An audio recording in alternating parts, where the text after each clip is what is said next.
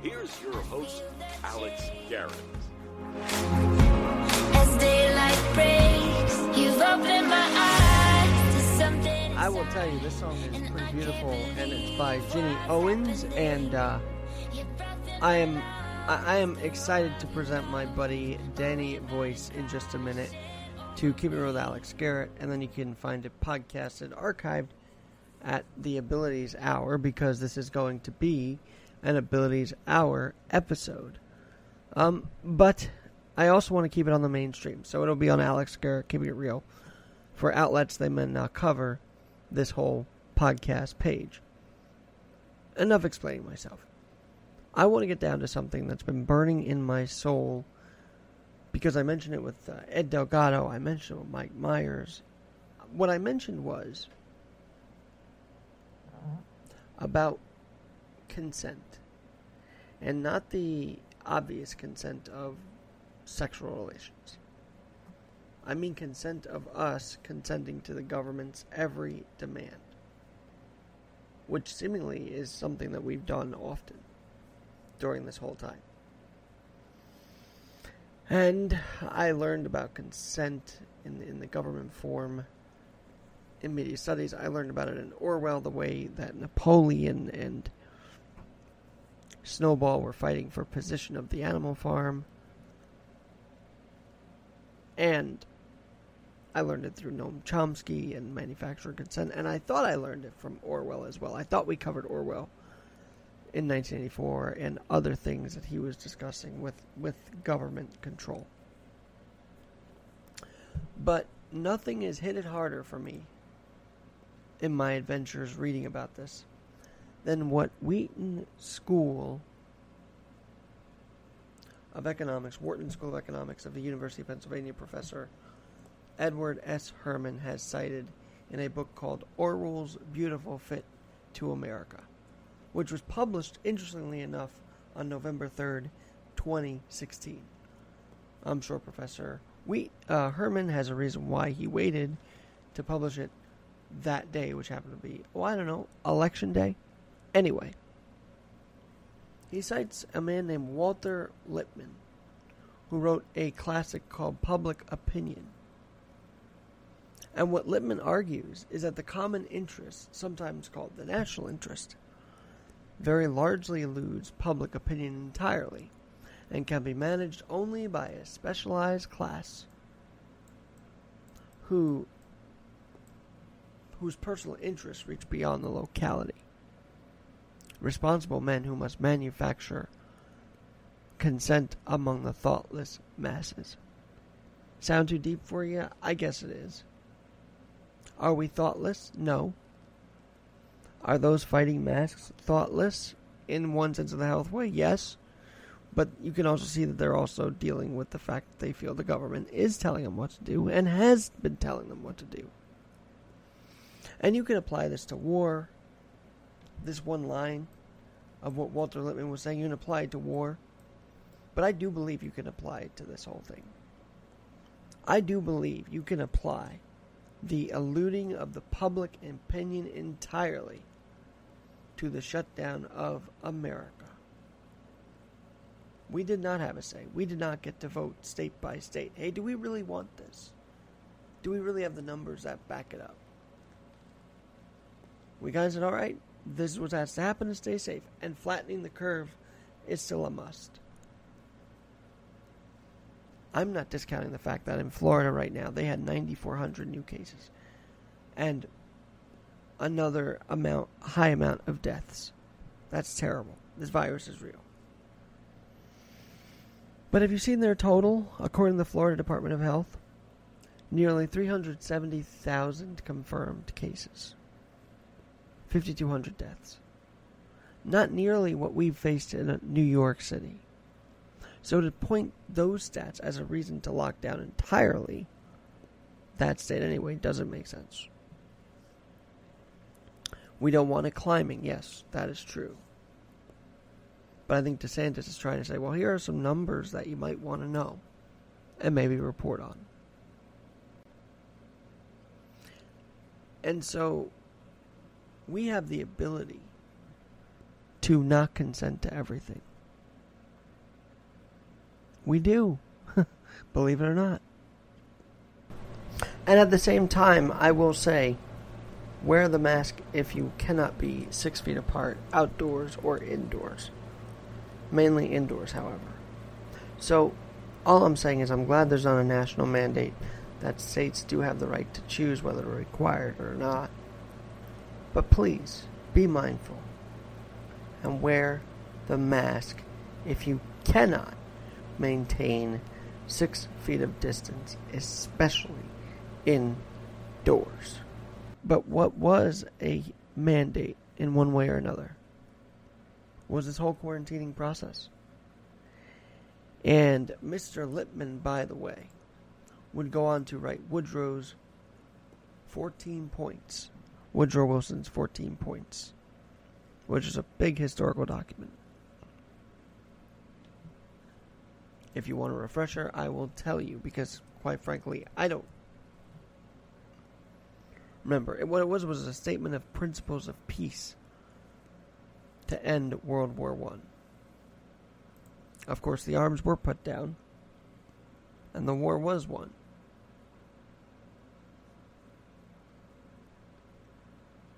Then we come back to the Triple Entente on April 6, 1917.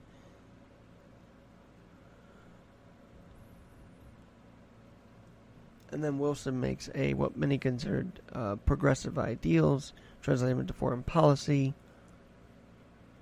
free trade, open agreements, democracy, and self determination. Wow.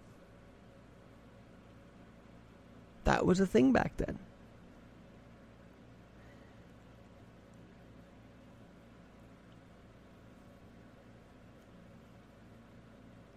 And the 14 points were based on research of the inquiry, a team about 150 advisors led by foreign policy advisor Edward M. House. But here was the 14 points just for more clarity.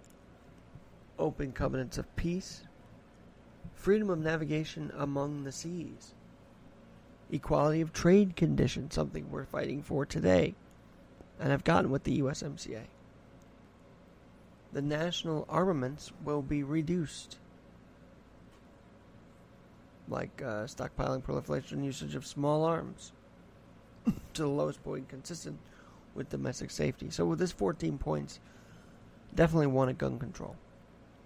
A free, open minded, and absolutely impartial adjustment of all colonial claims evacuation of all Russian territory, and a settlement of all questions affecting Russia that will secure the best and freest cooperation of the other nations of the world in order in obtaining for her an unhampered hampered and unembarrassed opportunity for her own de- political development. So even in the 1918s, through these 14 points, they wanted Russia to be a free society, which it never got to be.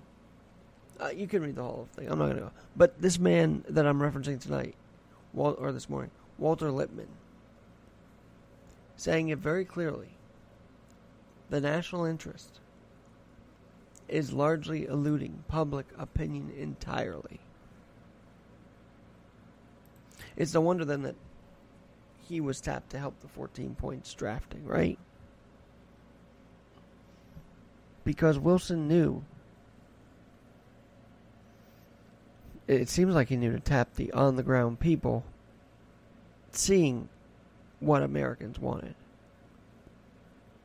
And these 14 points, based on 150 advisors, I would hope did do that, gain American reaction to how to end that World War One in a best, safe, and victorious way. So if we can heed the word of Walter Lippmann, that would be great. Maybe it's time we are wary of the word national interest. Maybe it's time. Especially because this time around, they said it was in the interest of America to shut down pretty much. And they shut us down. Without our consent. This conversation isn't done. There's actually a website, nationalinterest.org, which I recommend you check out. And, of course, Orwell, his work lives on. Mr. Lippmann's work lives on. And I would highly recommend studying up, as I'm going to do in the days to come. Because how do we make sure the public opinion, the we the people, is so, so much more incorporated in these big decisions? Maybe national interest has an idea. Maybe you have an idea. Alex.garrett21 at yahoo.com. Alex.garrett21 at yahoo.com. Now, before I get to Danny, one last thing. I've been thinking a lot about how people say the city's not going to come back, the city's dead. Last time we were told we were dead was by a, supposedly a president of the United States. If you looked at the headline in the newspapers, Ford to city dropped dead. That headline has a history all, all of itself. I don't have time to get into it. You can research that. But my headline, Garrett to NYC, we're not dead.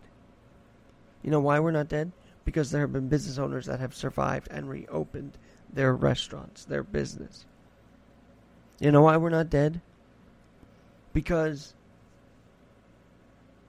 we can still see, many of us can see the light of day, thank God, as we hope to end this pandemic in the weeks to come. So if you're able to wake up, if you're able to own your business, if you are able to just survive this pandemic, know that you are not dead. Know that you are in a city that is not dead. And the best way to address it is to correct it now before it becomes a lesser city. We're on the brink, sure, but we're not dead. Tell that to Cuomo and, and de Blasio. Maybe it'll wake them up. Tell them we have the ability to resurrect this. That we're not dead. That this isn't a dead cause. New York City is not a dead cause, people. We have abilities. And I'm going to throw it right now to my buddy Danny Voyes. And we talk about his abilities in this edition of the Abilities Hour on Alex Garrett Podcasting. I'm trying to spotlight people that, yes, aren't in the news every day, but literally this kid has been, this kid, this man, uh, Danny Voyes. You have been in the news, actually. You've been in the newspapers, and you uh, you have a, a very unique disability, as as many people do in the community, right? And by the way, welcome, Yeah. Ben. Yeah, so I was born with spina bifida and a couple of other things. Um, but the main thing is quite a spina bifida. Um, I have the there's three types. Um, I have the most severe type, so I'm partially uh paralyzed from the waist down. Uh, so I'm in a power chair. Um, I've had, and I'm not proud of it, 62 surgeries, and I'm only going to be 30 in September. Um, kind of feels like we're old people by now because of all the medical stuff we've had, right? I'm sure you feel that way. yeah, So you're only 30, and that's a miracle in and of itself that you've made it to 30. So yeah. as you get older, and the, this month comes around, this month of July, how yeah. much more prouder of the ADA do you get knowing what you've been through, and yet here's an outlet where yes, Americans with disabilities are honored uh, this month. Yeah, uh, I'm very glad that um they have a month that um puts um puts a light on people with disabilities and the ADA. Um, without the ADA, I wouldn't have the quality of life that I have now. Um, and I wouldn't have all the um uh what's the word I'm looking for? Accommodations Yeah, that I need. Danny does because this month I also believe is in, about empowering, right? So Yeah. like even in the community, we could do better to empower those who are also disabled within this community. Like I feel like that needs to happen more. No, Yes, it does. Um, so I'm I'm in a lot of um, disability groups on Facebook, and from what I can see, I would say most people in those groups are depressed and have a negative attitude towards their disability. Um, they don't seem to um, see that there are ways to live life with their disability. Mm. Um, and all they can see is that they can't do anything. All they can do is sit around and do nothing, go on Facebook, do nothing. But that's not true. You can you can have a full life. You just need to know where to look. Danny, it, it's why I'm I'm very excited every time you show me pictures of you going outside. Yeah, you went to the pond. Uh, ladies and gentlemen, on this podcast, here's a man. He's got breathing issues. We got spina bifida. He is someone, and I guess because I'm at risk too. uh, People would say, "Why aren't they inside?" Well, we don't want to be inside. Okay, we believe, right? And I know you probably believe that you can do this through COVID. hmm Get out, right? And we need to get that message out there more. Yeah, I totally agree on that. And so, how do you do it? You go to these chats, and I'm sure you're an outlet for many to just vent, and then maybe you, you uplift them. Would you say that? Yeah, um, some of them, yes. Um, others, I uh, fight. Well, I wouldn't say fight, but I get into a little disagreements with because they're just stubborn with Mm-hmm. the negativity. And why do you think? Do you think? And I love all the parents in the disabled community. Let me put that out there. I love your parents. Yeah. I met your mom uh, at the rehab center where you were. Great woman. Yep. People I've gone to school with have had amazing parents. But those our parents are kind of a different breed. Like they really are the ones that say, "You're going to do something today." Yet I do feel Yep. households with kids with disabilities don't handle it as well and probably don't empower their kids. Would you say that's accurate? Yes, I would. I think most, um, from what I've seen in uh, the disability groups, is that um, their parents um, are either not there for them or they shelter them um, too much. Mm. So they don't know anything. And they don't know how to strike a balance um, Yeah, between anything, actually. So exactly. those who can speak up, what should be our goal? What should be our message? What what should be the what should these platforms be used for? Maybe that they aren't being used for right now. um, to to advocate for ourselves and to let others know, mainly able-bodied people, that we're people too, and that we can pretty much do anything that they can. Mhm. We just have to find a different way. And yeah, exactly. But also, I think we need to we need to shine a light that even the disabled community, it's like a family. We do have arguments. We do have people that maybe get bullied within the community. That is just the truth, wouldn't you say? Yeah. And so, how do we change that culture? Because I think that conversation needs to be had too. Good question. I I don't know because that's in every uh, different community. Um, I know there's bullying in the within the gay community. Yep. Um, and either and the uh, minorities, uh, like the blacks, Latinos, Asians, we all have the bullying Right. within our own community. But I think it's important to talk about that because I think sometimes I hate to say but able-bodied people might say, "Oh, look at this kid." Well, no.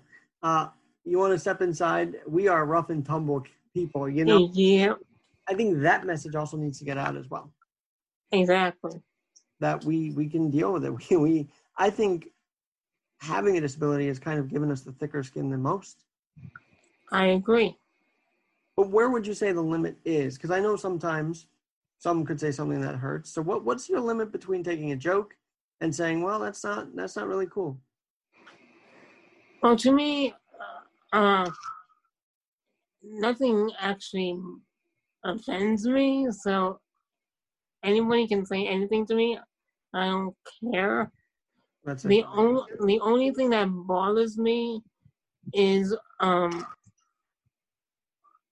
um there's a, a couple of phrases that people use that I don't I don't agree with. Um, one is when they say someone's in a wheelchair. Yes, we are, but we also use a wheelchair. Wow, that's that. So that's kind of what the logo is now, right? Instead of a guy sitting in a wheelchair, it's literally someone rolling in his wheelchair. That's, Yeah, that's the visual of what you're saying there. yeah. And um, And Mhm.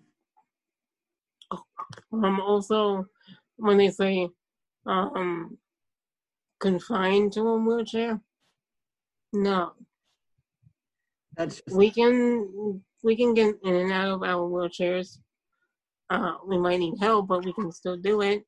And um, the other one is um, wheelchair bound. No, Danny. You know, I've known you for what a few years now, and yeah, pal around about everything. But in my head, I'm just thinking. Sometimes I don't know if I know all of Danny's story. So, do you want to share it with us a little more than maybe I would even know? sure, okay. Um, what's a good story? oh, I don't think you know this one. Um, which has to, has to do with the ADA actually. Um, about five years ago, um, my mom came across this um, news article that she uh, kept from, from like years years ago, saying that if there's any um, uh, issues within uh, within your town, uh, call the call the newspaper, and they'll do a story on it.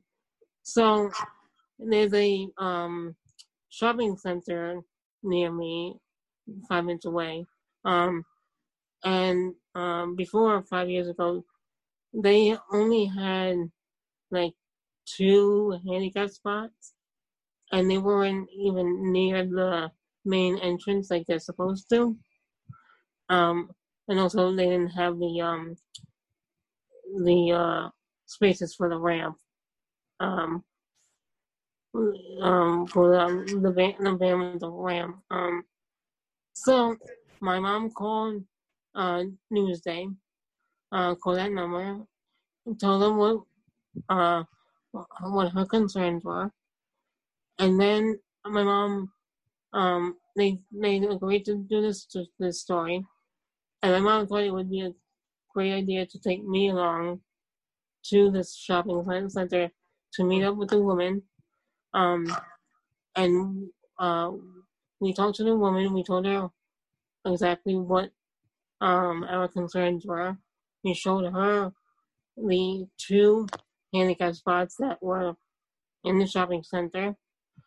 And so Newsday followed up with the landlord of the um, of the shopping center and said, um, uh, if you don't comply with the ADA within a certain amount of time, you're going to be fined uh, X amount of dollars. Uh, so uh, within, I'd say, a couple of months, uh, they complied and they had they added in like five more, um, no, three more to make five um, uh, handicap spots. And one, one right in the middle, um, right in the front. I feel the need to say this. You might be disabled, but you're not one to always look for a lawsuit. You know what I mean? And Yep. you you really fought for that one because it, it mattered. That one was worth fighting for. But yep.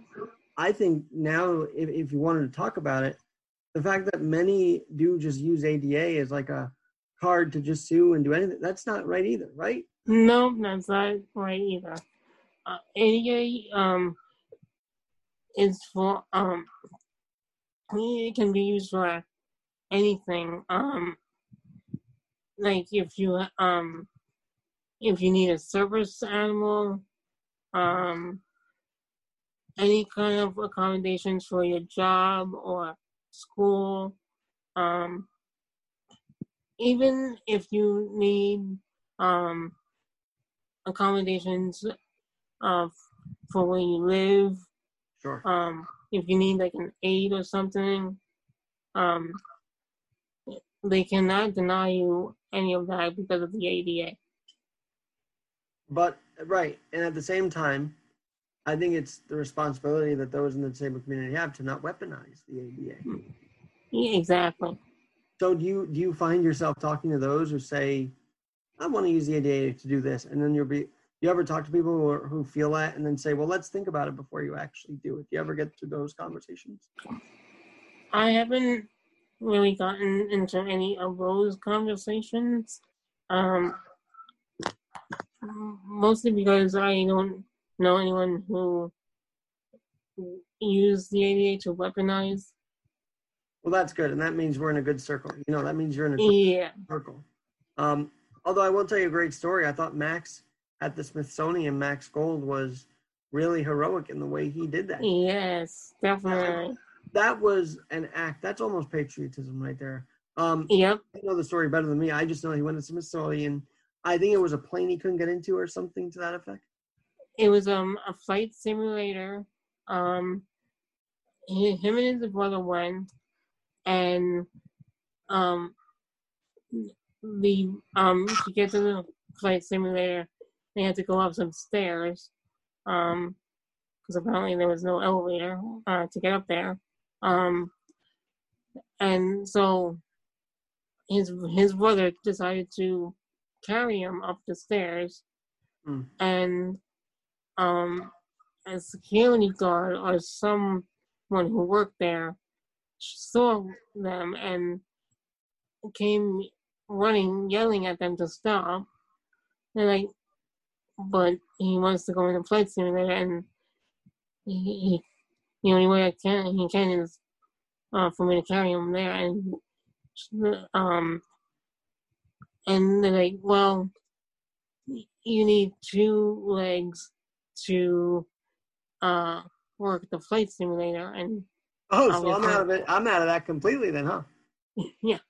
So, and Max only has one, and so, uh, from my understanding is, um, his brother was gonna go in the simulator with him to, so he can use his legs while Max uses his arms for the whatever, and um, there was a whole big argument between those two and the uh, worker at the Smithsonian, and uh, Max uh, told them he's going to sue them for discrimination.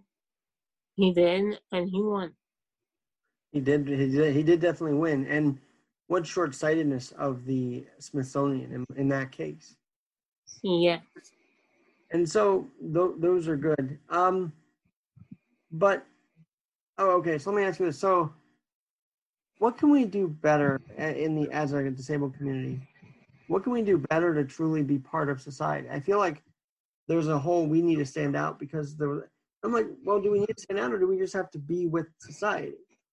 So I don't know. Maybe I'm controversial saying that, but I just think we could do things differently, which is saying, yes, we will fight for what we deserve, but also we will be so measured with that that you won't even though we have an issue because we're not going to talk about it all the time. I think there has to be that balance. Yes, and I agree. Um, I think what we need to do in within within our community is um is to get rid of the negativity towards Mhm. uh, disability um, within our our community, so that way the rest of the world can see that oh they are valuable to our society. Um, they can do what we can do, just in a different way, Yep. and we need to let them uh, work and do everything else that we do, that they do.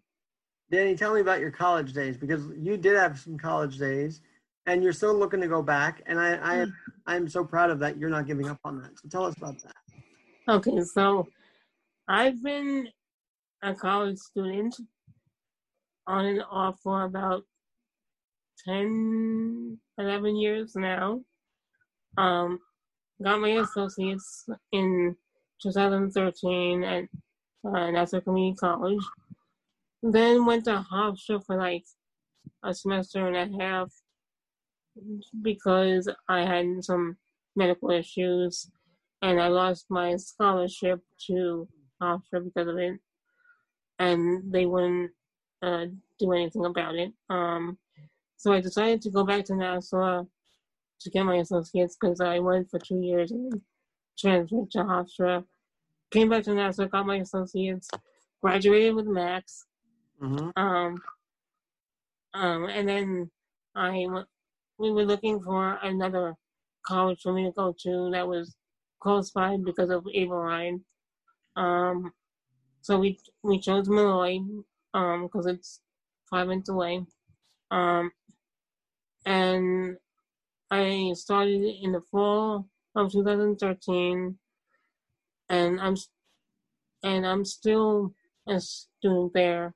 Um, but within those six seven years, I've had a lot of medical issues that made me withdraw like like so many times, and they're Mm. they're still willing to have me back when I'm ready.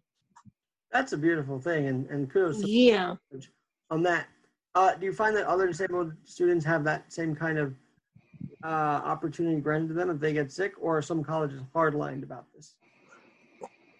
Well, I know I don't know uh, I don't know about now since I haven't been there in uh seven years, but when I was at Hofstra, I know that even though Hofstra was uh basically uh built for people with disabilities, uh, um,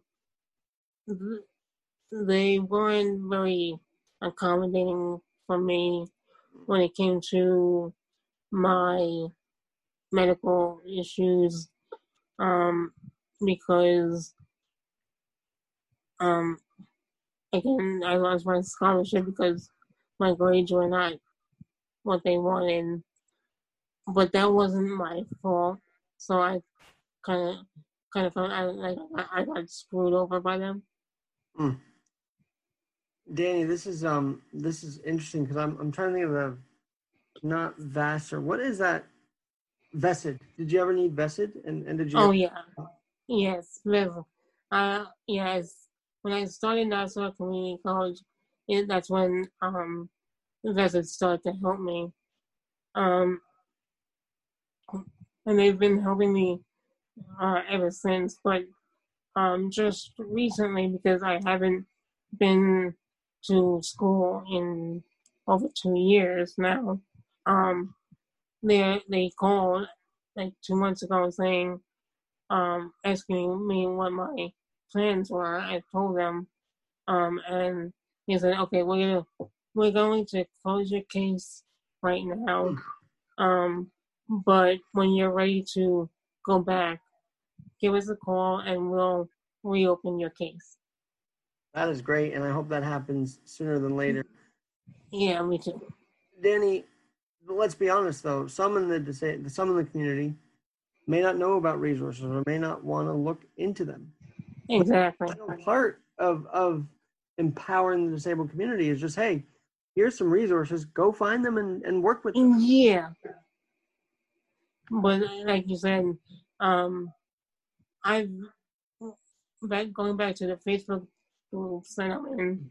Um, they, uh, I've seen a lot of people complain that about this and that, um, and not being able to do this and that, and it's like, and I've commented quite a few times saying Beautiful. um there are resources out there. Go find them, and Mm. they're just so stubborn Sure. um, that they're like, "Nah, I'm not."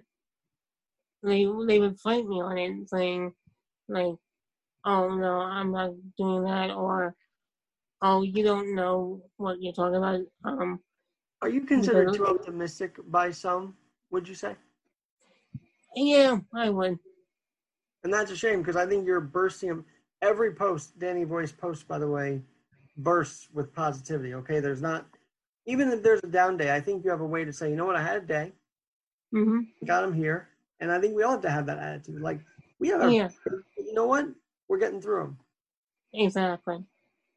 Now I don't know how personal you want to get. I know you've been writing about it, and it's kind of something we share similarly. But and it's something that actually we've worked through together, and in many because I've been having some stomach stuff lately, and you've been like, yeah, well, you know, we can kind of relate on that, uh, which which is very rare. I'm talking about the colostomy.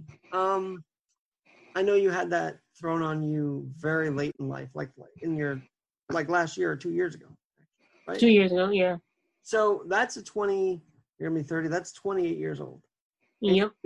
I guess for me, I wouldn't know what that's like because I've had it on since birth. Yeah. However, I've had my issues with it. I don't like come public with it, but I've had since I was a kid. I had issues because when the bag breaks and it smells, it's just not pleasant. Yeah. However, you're getting help for that situation, and I don't know if you want to talk about that, but I think that's very good that you're seeking outreach to figure out how to combat this rather than internalize it. Yeah. So I've had a colostomy for well, okay. It's a little complicated, but um my first colostomy was two years ago. It wasn't working well. Um and a fistula opened up and that's how it came out everything came out. So they said, okay, wait a year and we'll fix everything. So last year they fixed everything and they gave me a new colostomy that actually worked. Um, of course, I've had my issues with it, um, but everything uh, within the last two three months, everything seems to be calm calming down with with it, and we have more of a handle on it on it yeah, in the last in the last couple of weeks, I've had some leaks and everything, but um, it doesn't affect me like it usually did, um, because I'm well. First of all, I'm used to it by now, but also it's just like there's nothing to really get upset about. No, um, no, it's not. In fact, I mean, for me, I've had some hilarious stories, which I don't know if I want to get into, but that that happens too. But you just have a mentality through anything we go through, right? The Yeah, the mental and attitude is so important. Yeah, and honestly, I was. I think the reason why, or at least one reason why I was so um, mad when, when whenever I had a leak was because I was depressed. Mm. I was depressed for two years because of everything that happened with me, and I, I wasn't used to having a colostomy, so every time it leaked, I was I got angry about it, Mm. and even up when even on up until like March, April of this year, I was still mad, but I went. I've been going for counseling over the phone, of course. Um, actually now on FaceTime. Um, Nice. and um, yeah, finally. Um, and we've been working through it. Um, within um about a month or two after I started my counseling, um, I started to um feel better about uh, the, the leaks and everything, not as angry about it. Um, I just let it be. Um, and um, then just recently, like I told you uh, earlier, Um, I had a talk with my urologist about everything that happened in the past two years. Um, I asked him about exactly what happened, how it happened, and why. You were knocked Why out it happened. that, right? What? You were kind of knocked out for most of those procedures, no? Yeah, I was knocked out for every, every one of those. So you would, you Um, no, you kind of woke up and it was there, and then it's like, how do I adjust to this type of? Yeah, um, because of, uh, the, the the way I found out about having a colostomy was by my parents. It wasn't even by the doctor, You know, every day I think and I was here, Danny, by the way, because there was a stretch that I didn't hear from you for a week, and I was like, what happened? What's going on? yeah, And here we are, and I think that's a gift from God, if, if anything. it definitely is. How do you feel being vulnerable about this and able to just talk about um, that you're having counseling and, and able to even share on these pages you're on about the ostomy? That has to feel somewhat empowering, doesn't it? It does. At first, um, even even two three months ago, I was like, nope, not ready to share anything about my colostomy. Um, but once I had that conversation with my doctor uh, two weeks ago, I'm like, and he explained everything. Um, I was like, it was like the the the depression went away.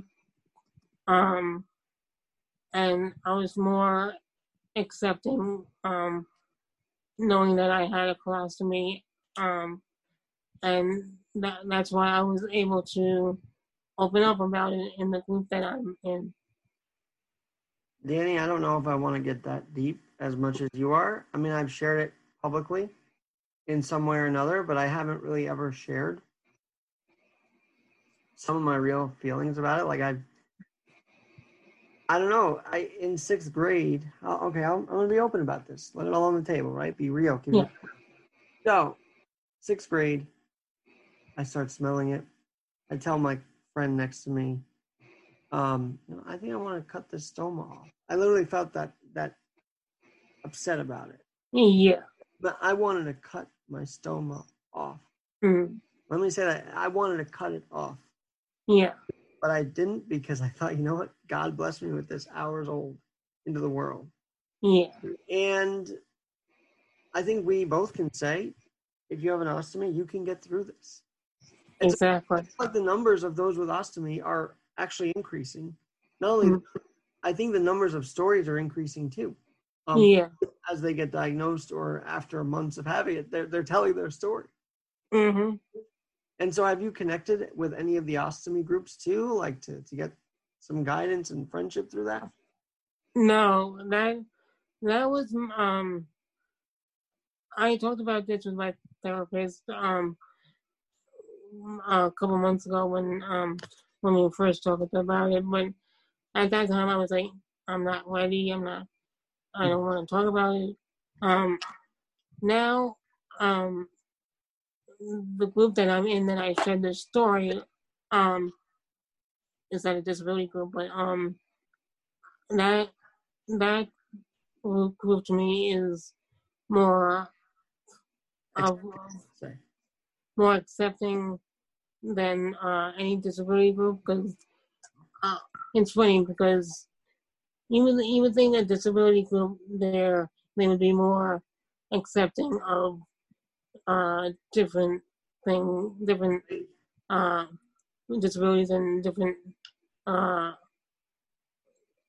uh, illnesses and uh, having having different ways to do things, and from what I can see, they're not. Mm. Uh, they always they. It seems like they always have to one up you on ha- having a disability and That's what's wrong with them. That's Yeah. but that's just my opinion. Yeah, no, it is. And it's like, okay. Uh that's why I haven't really been active in my disability groups as um as much as I was.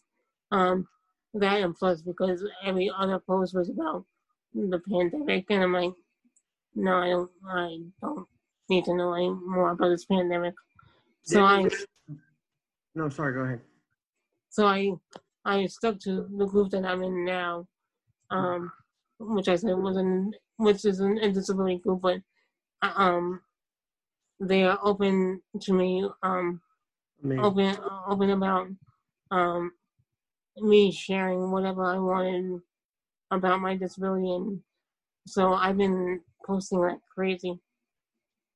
Danny, uh, I think you're opening a door to something where I could say that yes, there are power struggles within the disabled community, just as much as Yeah. anywhere else. And Yeah. why I feel it's important to mention that is because let's face it, the average person looking at a disabled person or a disabled community, oh look, they're nice people, they're this, and we are. Okay, how do I say this? We're we're for the most part a very awesome community. Yeah, we are very cool. Um, and also, you and I aren't as part of the community because we we like to live out our disability and not so much constantly talk about it. exactly. Makes sense. We live it out. We we are part of the world. We're not Yeah, sitting behind a keyboard most days saying this, that, and the other. We're out there. So I feel very disconnected from the community at that point. But where I feel connected is that we have to smash stigmas. We have to smash the stigma that you don't have to pity us because we're just as rough and tumble as you are, pal. You know, exactly. message out for. So Yeah, I mean, that's just that's what it is. And now, do I? Of course, I love when someone helps out. But again, it's like, well, okay, we see this video of someone helping out a disabled person. What was the true motive of that help? Yeah, exactly. Is it a genuine proposal when you ask a girl with Downs or a guy with Downs out, or is it a I'm being part of the community type of? Thing? Yeah, And personally, I guess I will push back when I feel like the the commentary can get a little much. Like I don't think that's soft mm-hmm. skin. I think that's just, hey, that's dealing with my health. Why are we joking about my health right now? Type of thing. yeah, But um, on the bigger on the bigger picture, it's like I'm not going to be with someone who who uh, and this in general, who makes me feel like they're dating me because they feel bad for me. I'm never going to do that. yeah, I'm never going to settle for that. That does that's not me. exactly. I have friends that say, well, you know, you're cool and all, and I, you know, I don't know. It just gives off the vibe that they don't do it genuinely. We're we need genuine. Yeah. And I agree. Um, I'd say nine times out of ten, people help because they feel better about themselves and, oh, I'm helping a disabled person. I'm a good person. And what do you say to those who try to attempt to do that with you, or do you find that's not a case anymore?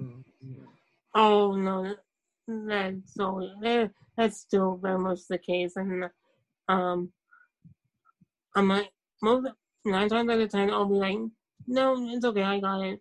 Um, sometimes I'll, I'll let them help me if I really need it, but most times I'm like, no, I'm good, thanks. I was in the middle of a scene in the park a couple. I think I told you the story a few weeks ago. I had a kid saying, uh, pointing and looking at my leg, and then I swear to God, this was like Curb Your Enthusiasm content right here. This older man, like in his sixties, seventies, points Yeah, over to me in the middle of the park and says he's missing his leg. like what? What? You're telling the whole park, see this missing leg, and I'm like, dude, come on right now. And I'm sure that's happened to you, right? um, Or like adults point at your wheelchair or something weird like that. probably, but honestly, I don't pay attention to people around me.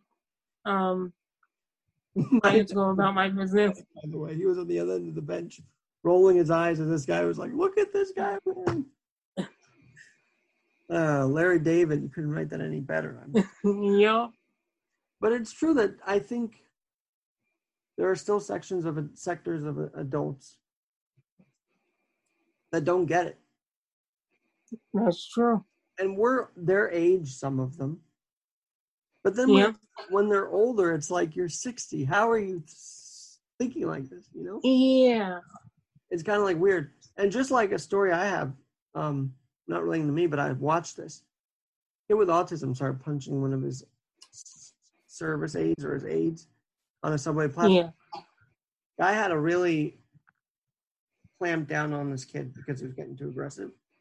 This woman across the tracks who knows nothing probably about the autistic community or knows nothing about says, "Why are you hurting him?" And I'm like, "This lady, lady, the guy is trained to help this kid, you know." And so it's just amazing how it, it just pops up every day. And this is 2020, but Yeah. this isn't a time where you know 1950s. I truly believe it. Pro- or even 1910s, it was probably rare to see a guy with whatever walking around. Now Yeah. Everybody's out. The whole world's out at this point, you know. Exactly. I've got to ask you this though. So we have um one movement. How do I say this? All right, let me ask you this: people who go on disability, because I feel like this is an Yeah. issue to me. People who go on disability, but probably can still work and still do things that uh, maybe for a downtime they couldn't, but they can easily get back into it if they want. I just think we have to get people to recognize that those who claim disability may not always be truly disabled. Mm-hmm. And that's a big problem. Um, Explain on that, but I, I figured you might have some, some thoughts. yeah, no, um, I've heard stories about that, and it's like we need some. They need to somehow prove that they have a disability. Um, and I know it's that's kind of hard to do. Um, I know you can't really ask for proof, um, because it might be an invisible disability, but Let me let me they need something. Yeah, the invisible disability is real. Let's put it that way. Yeah, However, there's probably people out there that say I'm this, and we're like, uh, you're probably not because we know what this is, yeah, and so and I would. I, this is why every time I have a chance, I would encourage people to go to the games, right? So, if you bring these kids at a very young age, like you know, you were at a young age, but you also had friends who were as young going to these things, right? You had your school supporting you. yeah, So those moments are great because it's bringing the able-bodied section of the school to, and I really don't like saying the special needs section of the school. That does not sound right to me. It really, it, it, to me, it's it's you know disabled community of the school, yeah, and so when you see those kids supporting their friends who are disabled, that's emotional. That's like that tugs at you. yep, and we don't i don't i don't know if i see it enough at the games. Like i just wish people would get off twitter get off facebook and just start coming to things that hey if you really feel like okay if you're upset trump bullied a kid a person who's disabled. And by the way these are the same people who yell at me for stuff. And it's like first of all if you're going to put yourself out there as any kind of reporter or any kind of talking head which i don't feel like i am i just am out there podcast but whoever puts something out there will be deemed for criticism. Now, did Trump take it too far? Yeah, I think he did. yeah, mm-hmm. However, um, to then uh, say, well, you're disabled, so you must hate that he did this. Well, what if I'm very indifferent because I've experienced stuff before? You know, yeah, what if I'm indifferent because I know that someone who's disabled and doesn't shut up, you know, yeah, I'm I'm going to be up for some kind of criticism, which yeah, actually this guy who wrote the Times article was up for. I got to say that right here and now. He was up for that. mm-hmm. And so um, the point I'm trying to make though is that those who are upset at that, they still won't go to the games for physically challenged. No matter yeah, times we tell them, oh, what? You're upset about great. You're upset about pre-existing conditions being cut? Yes, we don't want that funding to be cut. no, However, Do not sit behind your computer and just say that this is happening because of Trump or this is happening because of this. And that. It's happening. yeah, That's what it is at the moment. But if you're going to put the blame on someone, which seemingly is happening more every day, mm-hmm. take it upon yourself to go and see what's actually going on. Go out there, make a difference. Exactly. And the March for Fifth Avenue, I've never really done the, the Disability Pride Parade, but I'm sure it's good. But I also believe that we can live out our disability. And I mean, marching is great, but what can we do after that? You know what I mean? Yeah. Exactly. Uh, because we have a lot of smart minds. I mean, just my Viscardi graduating class alone. Yeah. Got friends, you know, Max works as a security guard. He he's working. Mhm. Yep. City. Adeline was the State Department for a while. I mean, all these people graduated um, did something, and uh, and they. I think that class serves an example of what we could do in society, and we need to talk more. Yeah. How about you? So, in your school, were you sort of lumped in with everybody, or did you they were- did they put you in a section with the special needs? Where were you when you went to school? Okay, so elementary school. Okay, so uh, let's go all the way back to preschool, uh, kindergarten. Um, I went to a uh, special needs school, um, Postage Calling Road in Massapequa, Mhm. um, for uh, nursery, preschool, and kindergarten. Um, great school, whatever. But after kindergarten, they said to me, they said to my parents that I should not be in that school. I'm too, I'm too smart for that school, Sure. And I should be in a regular school. Um, so, um, when so when first grade came around, I started in a regular mainstream elementary school. But um, because I'm coming from a special needs school, Mhm. um, they decided to start me in special ed class, Mm. uh, first grade class, um, just for so I can get used to being um, in a regular school. So, from first grade to the middle of second grade, I was in special ed, and then they transitioned me over to a regular mainstream class, and I I was um, welcomed with open arms. No one bull- bullied me or anything, but I think that's because the elementary school that I went to, um, there were a lot of um, special ed classes. Um, so the able-bodied people uh, were used to us um, seeing us around. So um, that's why I don't think I've ever, ever gotten bullied or anything like that. And then um, throughout my school years, I was actually pretty popular with everyone, and I knew It's all right. everyone. You got that wit. You got everything going for you, so I'm not surprised about that. yeah, I knew everyone and everyone knew me. I was um okay, in my in my school there was no cliques. Everyone knew each other, everyone liked each other for the most part. Um so I fit in, fit in with everyone and I had a great school experience. Well, that, that's awesome. You were able to experience that. And again, how do I say this? It's like you didn't. You just acted as if you were you were like one of the normal cool Mm. kids. You say, well, look at me. Yeah.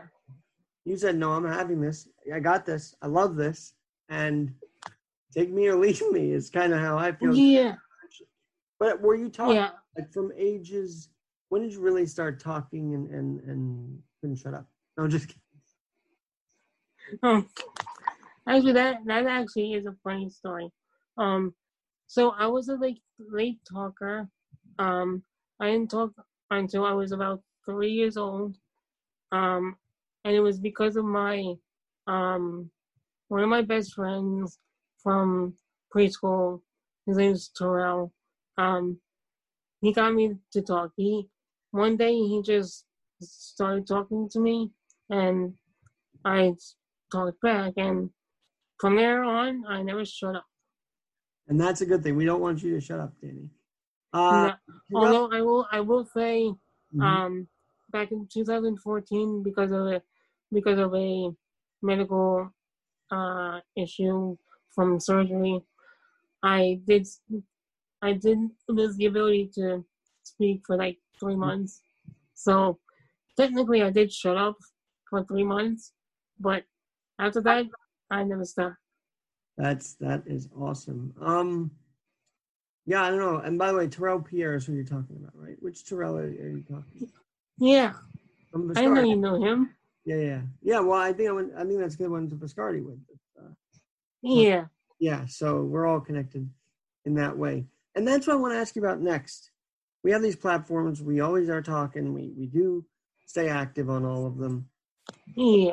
Instagram for a minute, and I find this on TikTok that there's a community on TikTok where you can literally bond with people who are disabled and amputee. And yeah, I'm not amputee, but they kind of get where I'm coming from. Anyway, what about you? Do you find that you have communities in the Instagram world off of Facebook?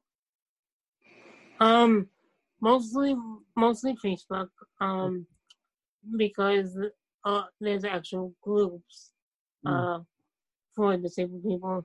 Um, Instagram, I found uh a few uh disabled disabled people that I um, but there's only one um follower of mine, and I follow him too. Um, who I actually communicate with over DM on Instagram. Cool. And by the way, um, on that note, what can the platforms themselves do better to give a bigger voice to the disabled community that we don't already have? Um, I think, um, hmm, that's a good question. It's that's kind of hard. I especially Instagram because Instagram, um, you just follow people. So, um, but like Facebook, um, uh, I mean, there's so many, so many disability groups, um, already. Um, but I think like, um, you know, so, I know sometimes, uh, Facebook highlights, uh, different, um, Yeah. holidays and different move, movements and everything. I think they need to highlight, um, like the 88 month more, um, Yeah, I haven't and actually. um, more disability and more like people who are like famous in the disability community like um um that that um that extreme wheelchair uh, guy uh Aaron Fotheringham Okay. um he he it's basically basically uh what he does is basically he's like a he's a he's like a skateboarder but only in a in a chair. So he does I might have. he does all the skateboard stuff in a chair. That's sick. That's very. Yeah. By the way, adaptive sports is incredible, isn't it? Like I don't know if you ever tried it, but I love adaptive sports, and um, we used to do it. They used to do it all the time: softball, ice hockey, or sled hockey, I should say. Yeah. Do any adaptive sports? Um I haven't done uh any of them but when I was in elementary school and middle school, um, every year in March, um, they would have um, the Nassau Kings play the uh, elementary school teachers, and I would go to the games, uh, um, and I would actually um, play in the game as an honorary king So because I know um, um, what's his name? It Uh, or- oh, what the hell is his name? I'm drawing a blank. uh, from the Nassau Kings. Yeah. I'm not familiar Uh, that team. he's a he's a basketball coach at Scotty. Oh, Joe Salonica, of course. Yeah, yeah, That's awesome. yeah. Because I knew him personally because of the Spina Bifida Association. He let me play Member on that. in the game. Yep. He just became a board member for the New York State Spina Bifida, which is which is awesome. Oh, nice.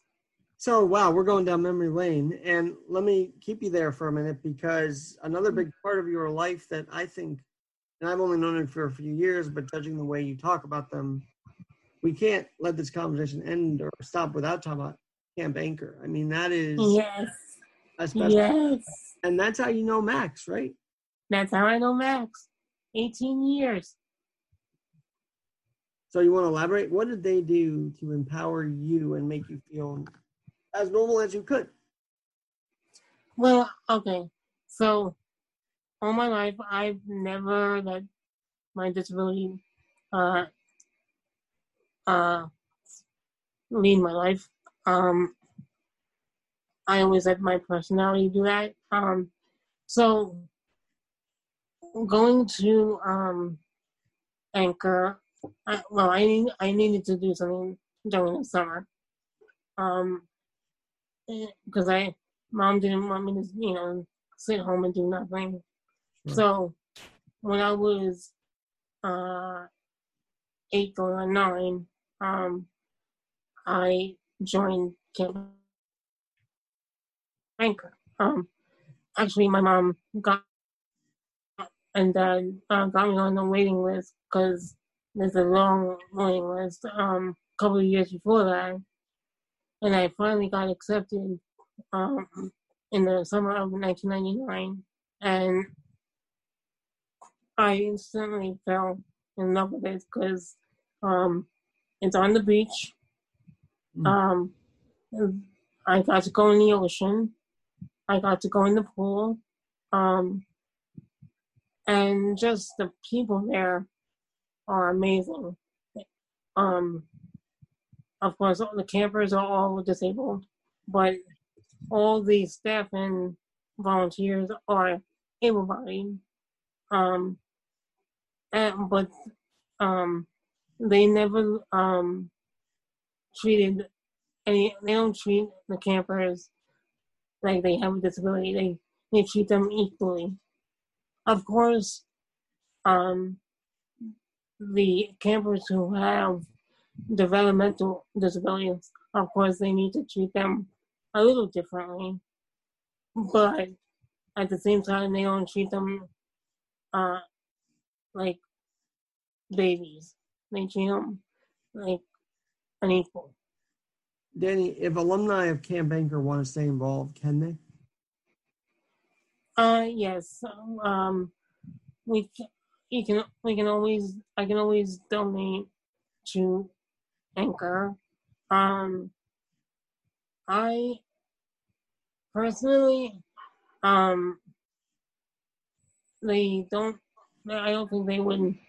They can. They do allow, um, some people, um, people, former campers to be like a volunteer.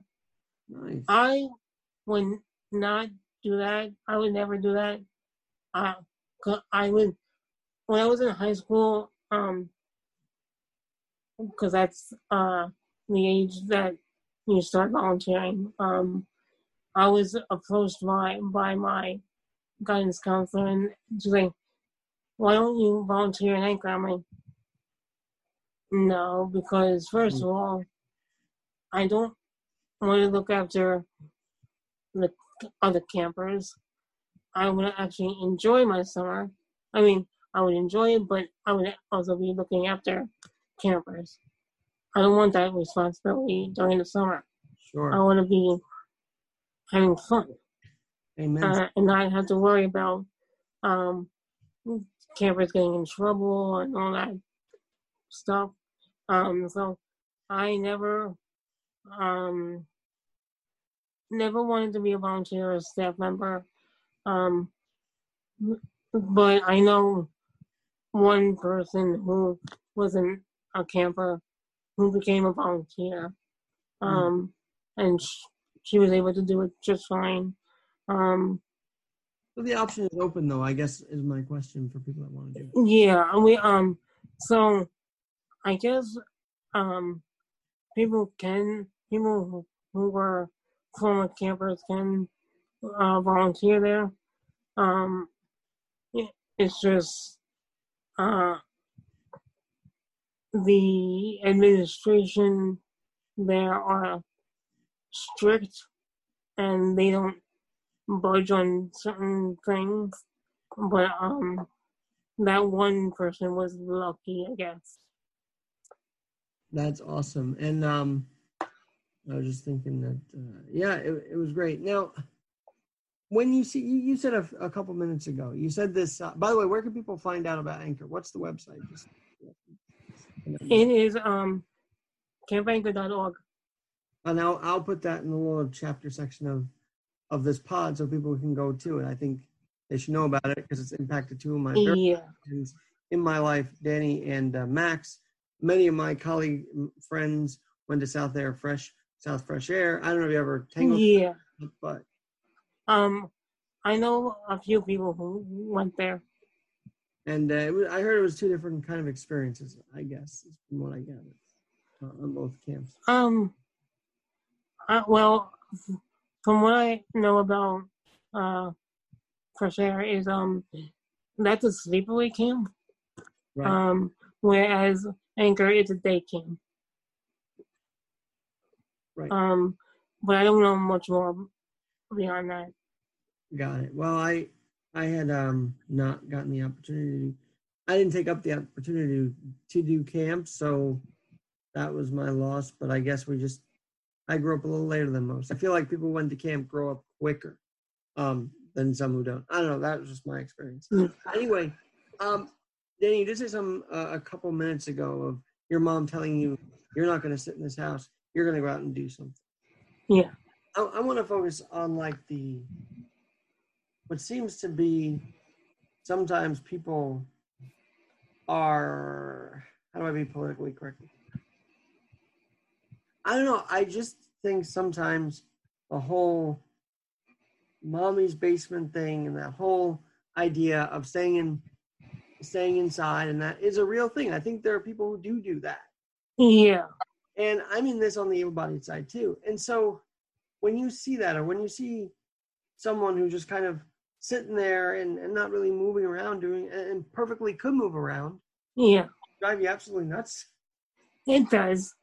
Um, people like that, I really don't associate myself with them because I am active. Well, not right now, but um, I I'm usually active, so um, I I might okay. If you're not gonna do anything, I'm not gonna associate myself with you. Very see that that is a positive outlook. Um, and again, it's it's one of those self worth things, right? Like, Yeah. who is in that kind of situation, I think would say, "Oh, this guy's disabled. He kind of gets where I'm coming from, right?" Yeah, I roll bed on one leg. I don't get where you're coming from. I you were out there. You were feeding the ducks during the pandemic. You don't know where those people uh, are coming, yeah, from. and that has to be said. That has to be said. yeah. Um, but and this and the trans-able movement, that's one that also drives me drives me crazy. But uh, and whatever. I want to know something though. Do you think down the road, Danny, we're seeing this cancel culture all over the Mhm.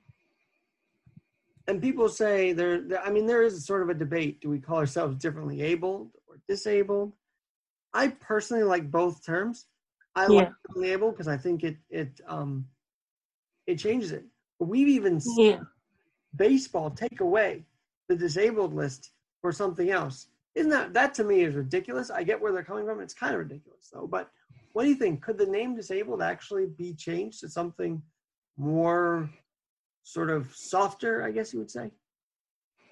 Uh, with the way every with the way things are going in this world, I think so.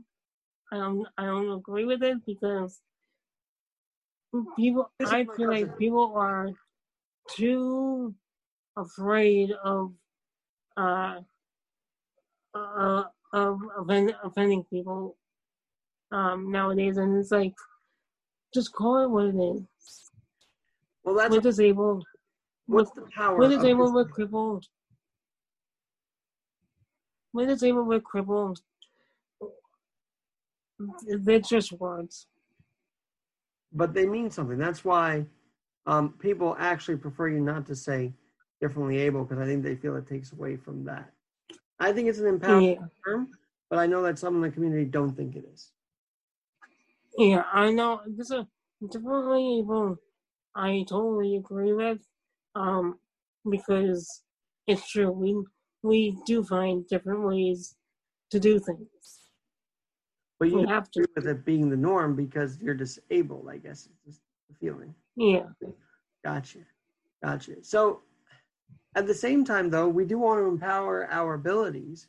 So yeah, creative with the term to say we're not actually disabled. We have a disability, but we also have the ability. How do we get people to understand those balances? that's hard. Uh, because I don't. I honestly don't think um everyone is going to understand, or will never understand, um, that even though we have a disability, that we're able to do things, um, and that's that's just reality is that's the that's the reality. And I want not not everyone's gonna understand, and we just have to accept that. um, yeah, I'll ask this question. You ever find, and I know you disassociate from people who might think like this, but in your experiences of trying to be social, trying to socialize, Yeah, you ever find someone that said, I'm superior than everybody else over here because I'm giving this kid with a disability a friendship? Like, did you ever find that kind of attitude or not really? Oh yeah, I have. Um, not not that blunt, but I've had people from Anchor actually, volunteers, who became friends with me and Max. Um, and we genu- genu- genuinely thought this, this one guy in particular was our friend.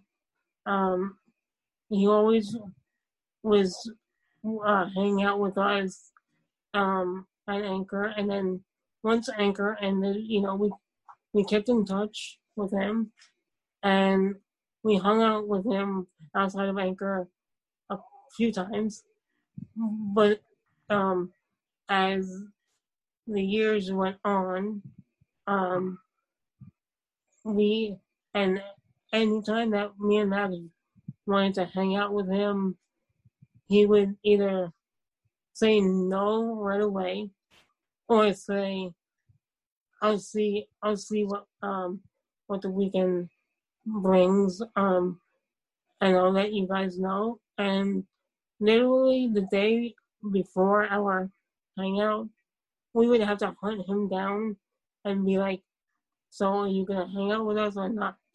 And then it would always nine times out of ten it would always be no So you're telling so me like an, a we- anchor facade, in other words. Yeah. So, um, there are people at Anchor who are just, uh, who just put on a a, a, ma- a mask, uh, of being friendly towards us because we're just disabled. Hmm.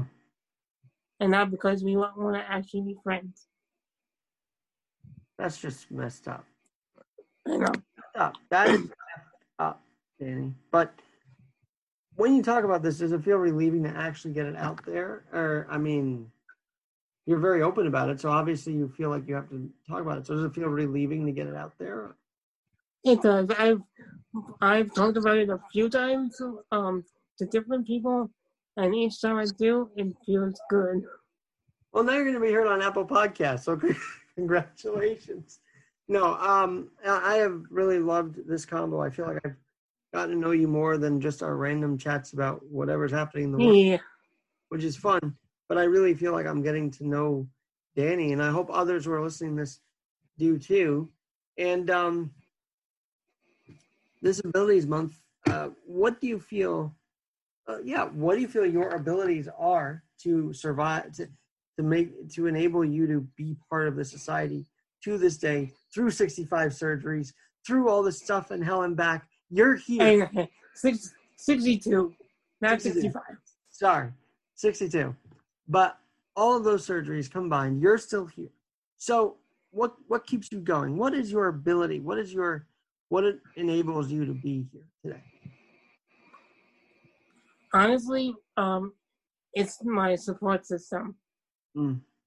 Everyone in my life that has been with me, si- the people, the people who have been with me since the beginning, up until the people that I met even a few months ago. Mm. That's powerful. And you're very good at keeping friendships going. So kudos on that one. Yeah. All right, Danny. Well, if I think of more questions, I'll definitely hit you up and do this. We'll definitely do this again. But Yes. thank you for being the second episode of the Abilities Hour. This has been really awesome. Thank you for having me. I'm Alex Garrett. We'll talk to you soon.